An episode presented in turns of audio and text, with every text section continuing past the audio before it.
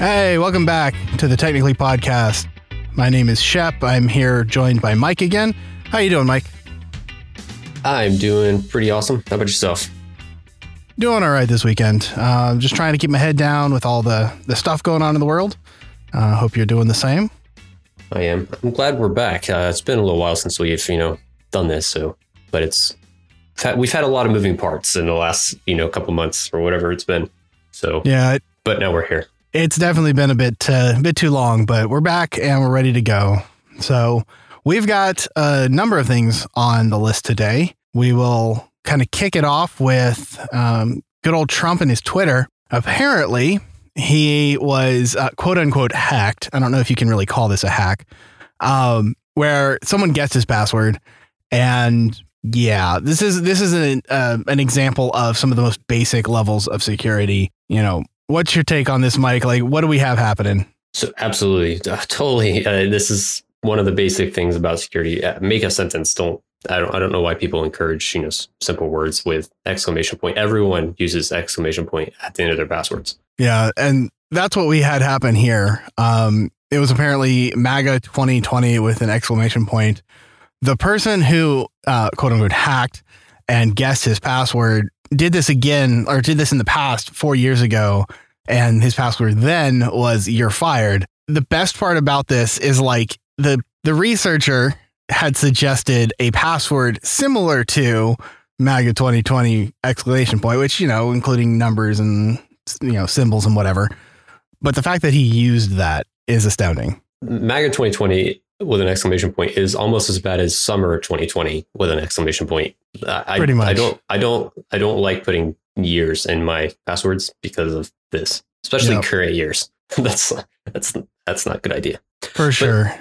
The, the only qualms I have is there's no real third party to uh, say or, you know, say that this actually was the password. Uh, I, to me, it's hard to believe that someone didn't guess this before. Yeah, that's and, that's my only problem with this. Right, and the the thing that the only thing we have is screenshots, which of course screenshots can be photoshopped or altered and, and done all sorts of different ways. So we don't really know for a fact that that is what happened. We only have this person's report of it. Right. They could have created an account and literally typed the. We'll we'll, we'll put the show uh, the the website in the notes but the he could have typed Donald Trump's name in there and the 45th pres- president of the United States in the bio, um, or just then, photoshopped it.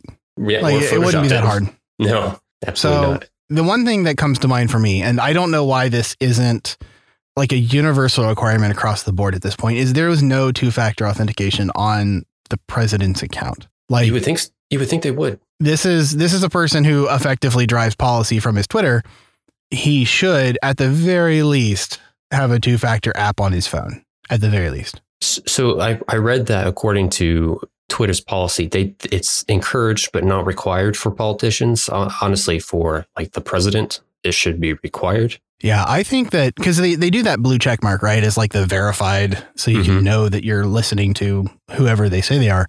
I think that in order to have the blue check mark, you should be required to have two factor authentication. Plain and simple. I can't disagree, especially for a politician. Yeah, for sure. So, moral of the story here, folks, you know, use a password manager, make your passwords long, make them so you can't even remember them, yeah, generate them to be crazy symbols. You know, there's no reason to to remember anything other than your master password, which should be a sentence for sure. Absolutely. All right. Next up, we have the U.S. formally charging some Russian intel officers around some malware development and I think this isn't really a surprise. Um, what's your thoughts, man? Um, so, yeah, um, it's not surprising at all, um, especially from something from the GRU. It's interesting how they are able to find the names of Russian hackers or Chinese hackers, Iranian hackers, and then know or find pictures of them and then post them. It's it's that's really good intelligence in my opinion. Yeah, for sure. And obviously, these folks being intel officers and in the positions that they are, they're never going to leave Russia. There's no way that these charges will ever come to fruition. However, it is at least calling out, if you will, a, a public enemy of sorts which I I think we should bring to people's attention because there is behind the scenes you you have a lot of cybersecurity stuff happening between governments that really isn't talked about. Um, these folks in particular, most of the charges appear to be around malware development. So the uh, the NotPetya, Olympic Destroyer, and Kill Disk were explicitly called out uh, in these charges. But as far as like malware development being a chargeable offense, I think that's interesting. It definitely is, uh, and, and it could be because it's meant to cause damage, and that is literally its what its purpose was for. Yeah, for sure. And it is causing damage because uh, NotPetya is not something to be played with, or it's it's a pretty bad malware. Okay. Yeah, I, I personally haven't worked with any of these, but um, yeah, I, I guess that makes a difference. Is if it is explicitly targeting causing damage, that that would be something to watch out for. Sure, absolutely. Mm-hmm. Yeah. All right. Moving on to our next topic, we have Google being sued by the Department of Justice over antitrust concerns, which again I think surprises no one.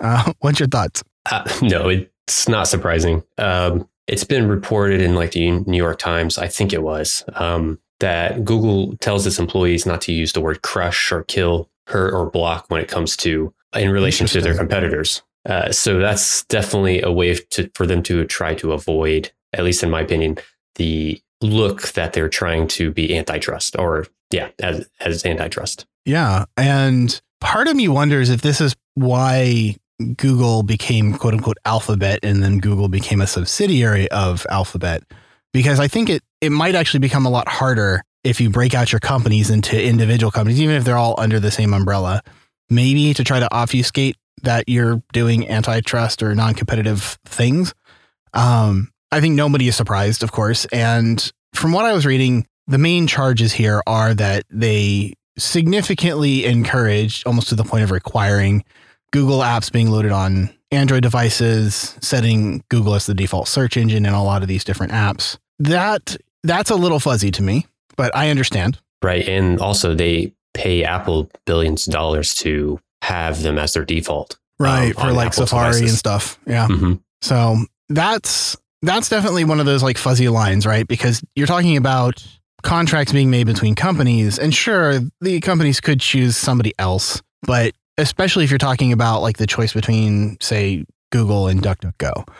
DuckDuckGo, it's a fine search engine. Lots of people use it. It respects your privacy a lot more than Google does. However, they don't have the funds to offer millions upon millions of dollars to these app developers or hardware, you know, hardware companies to include them as a default. And so that I think is really the only real grounds that we have saying that it's antitrust. Well, you go back to your other point of them requiring certain apps to be installed on devices like mm-hmm. phones. That that would be an anti-competitive also. Yeah, for sure. I mean, that's basically what happened with Microsoft and Internet Explorer. So mm-hmm. this is a well well traveled road on that one. It's going to be interesting to see how how this turns out. Uh, but def- definitely, like you said, it's not. It it was expected for me. I'm surprised it didn't come sooner, to be honest. Yeah, for sure. All right. Next up, we've got PayPal and how apparently they are starting to finally embrace some cryptocurrency. Now, my thoughts on this is obviously PayPal is kind of the giant when it comes to a lot of online payments and transferring of money. Whether you use PayPal, whether you use Venmo, you're pretty much going to be in their system for a lot of your stuff. The downside I see, and I, would like your take on this as well, is that PayPal is not technically a bank. They're just like a money processor.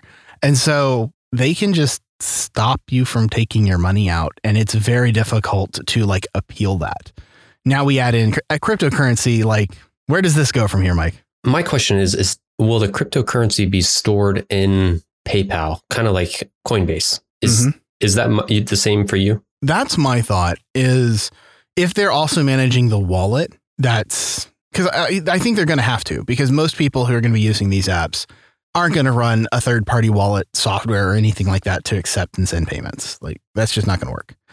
So they've got to be controlling it somehow behind the scenes with like hot and cold wallets that PayPal controls. I'm interested to see how this plays out for PayPal. They they definitely do have a large base of users. So it might be easy for them to transition into having a large cryptocurrency uh, user base. I do I do notice that their their fees are much higher than most other places. Like Coinbase charges 1.49%, less less less, less right than there. one point, and PayPal will, is going to charge you know upwards of 2.3%. I, I think Mhm. a real hardcore user of of cryptocurrencies probably will use something like Coinbase instead. Yeah, or just their own wallet if they're that savvy. Right. Um, one of the things that I find interesting is they are actually not doing this themselves. They're they're partnering with another company, Paxos, to do it, um, which I understand. Um, not many people want to build kind of the back end to support this. And then you have what currencies they're going to offer, which are basically the main ones. You've got Bitcoin, Ethereum, Bitcoin Cash, and Litecoin. I think that that covers like 90% of what most people would want to use. you, you don't want to buy some Dogecoin? I mean, I love me some Dogecoin. I mean, isn't it like a billion to one dollar or something right now? Um, so yeah, like obviously those are still some of the smaller ones, but yeah, I think we're covering most people. Absolutely So- are.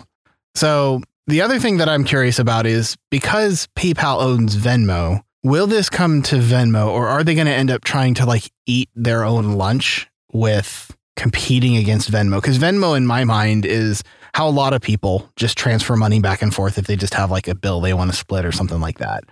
Are they going to eat their own lunch and kill off Venmo if people really start embracing cryptocurrency? I, I wonder if they will move it to Venmo because imagine being able to do cryptocurrency transactions between between users that Mhm. right there on the spot. That would be interesting to see. That's that's what makes sense to me. And that's where I think you can start fuzzing the lines a little bit.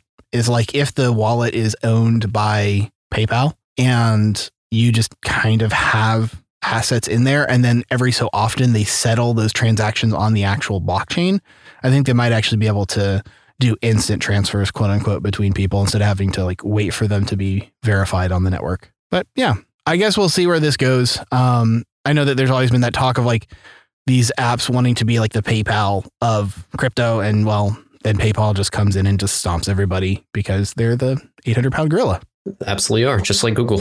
Indeed. All right. Next up, we have something a little bit outside our usual. We have the Hummer electric vehicle being announced, uh, Hummer EV. This is, I feel, a, a fairly clean, uh, fairly clean aim right at the Cybertruck. Um, what's your take here, man? It definitely does feel like that. It's quite a bit more expensive. Uh, so it, it may be Mhm. more aiming more for a premium market than the Cybertruck is. Yeah. But I wonder if they'll actually get that. I mean, it's cool looking, but I'm sure it weighs a ton. Yes, I'm. I'm positive it does as literally. well.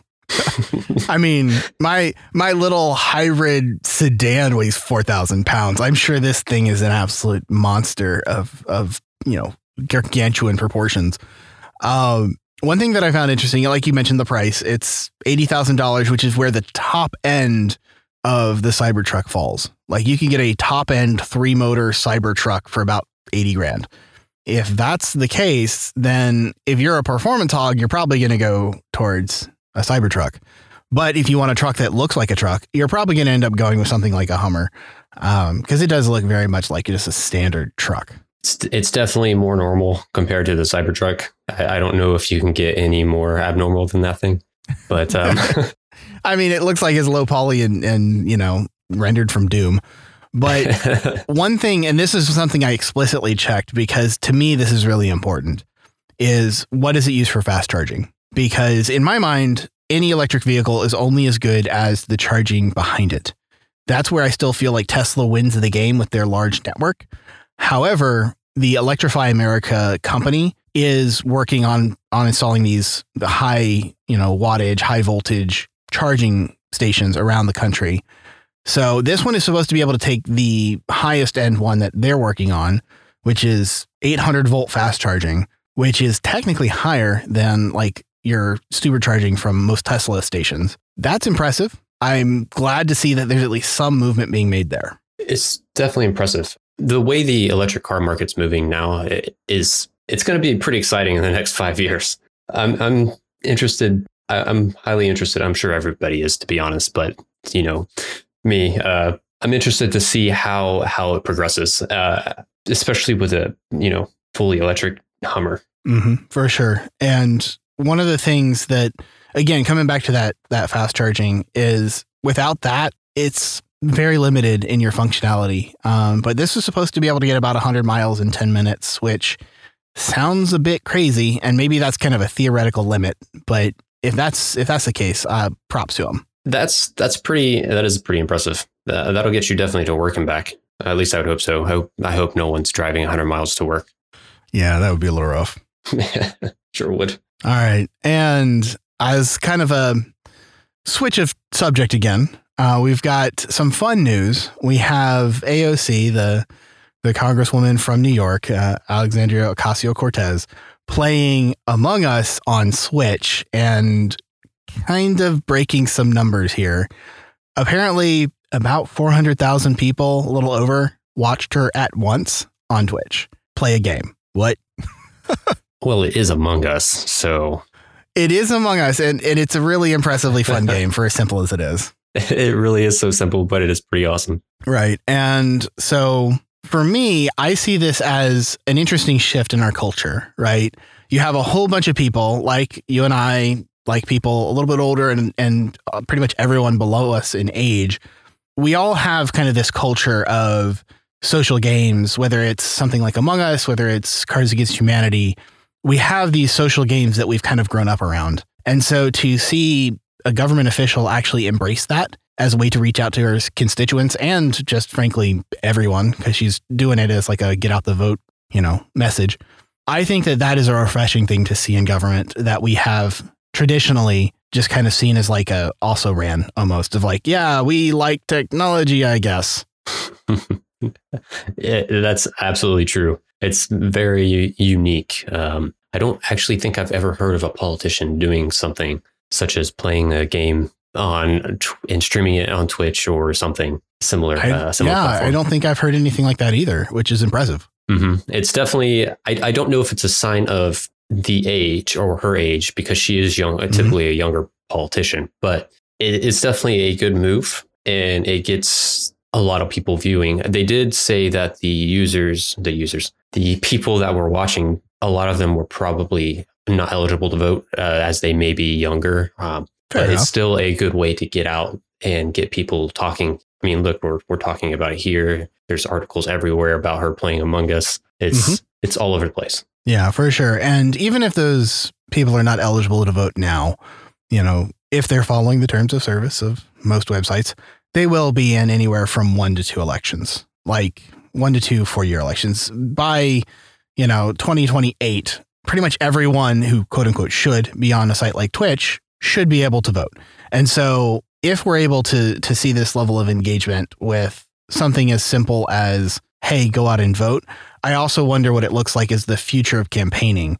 Um, if you can start reaching out to the younger vote, which is oftentimes not as engaged as older folks are, um, I think we could really move the needle.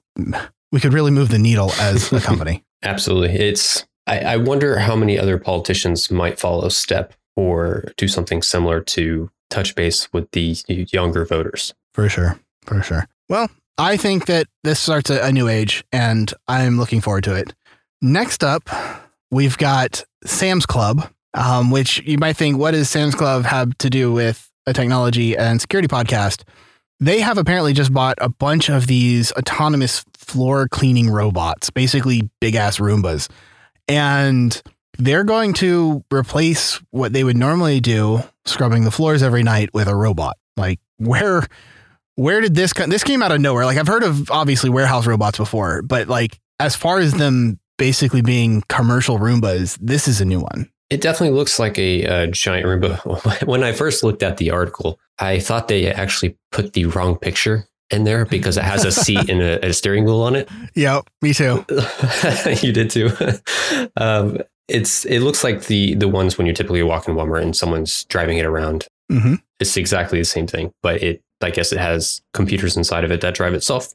I wouldn't be surprised if they basically cannibalized an existing model to make it work. Uh, that's very possible. Mm-hmm. Yeah, and, so like retrofits. And a, uh, someone may be able to just jump on it and go clean somewhere specific. That's maybe why they have those two uh, yeah. the seat and the steering wheel on it. Or if it goes like haywire and somebody has to like jump on it to start steering it to the correct direction. Who knows? Um, but like what I view this, obviously, the autonomy part of it is where the, the tech comes in. But where I view this from kind of like a social aspect is that this is another example of automation eating jobs that previously would have been considered kind of like your typical working class jobs that people could find consistent employment in.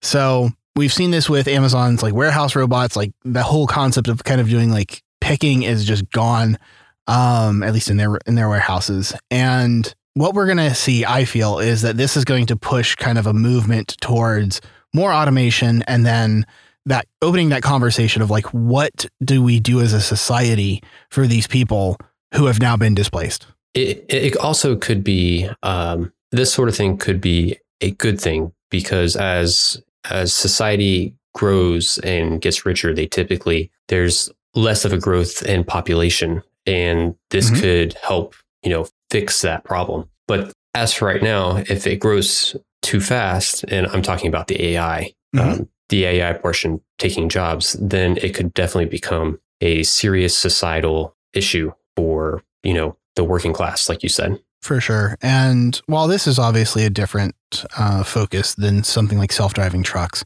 it just to me feels like another example.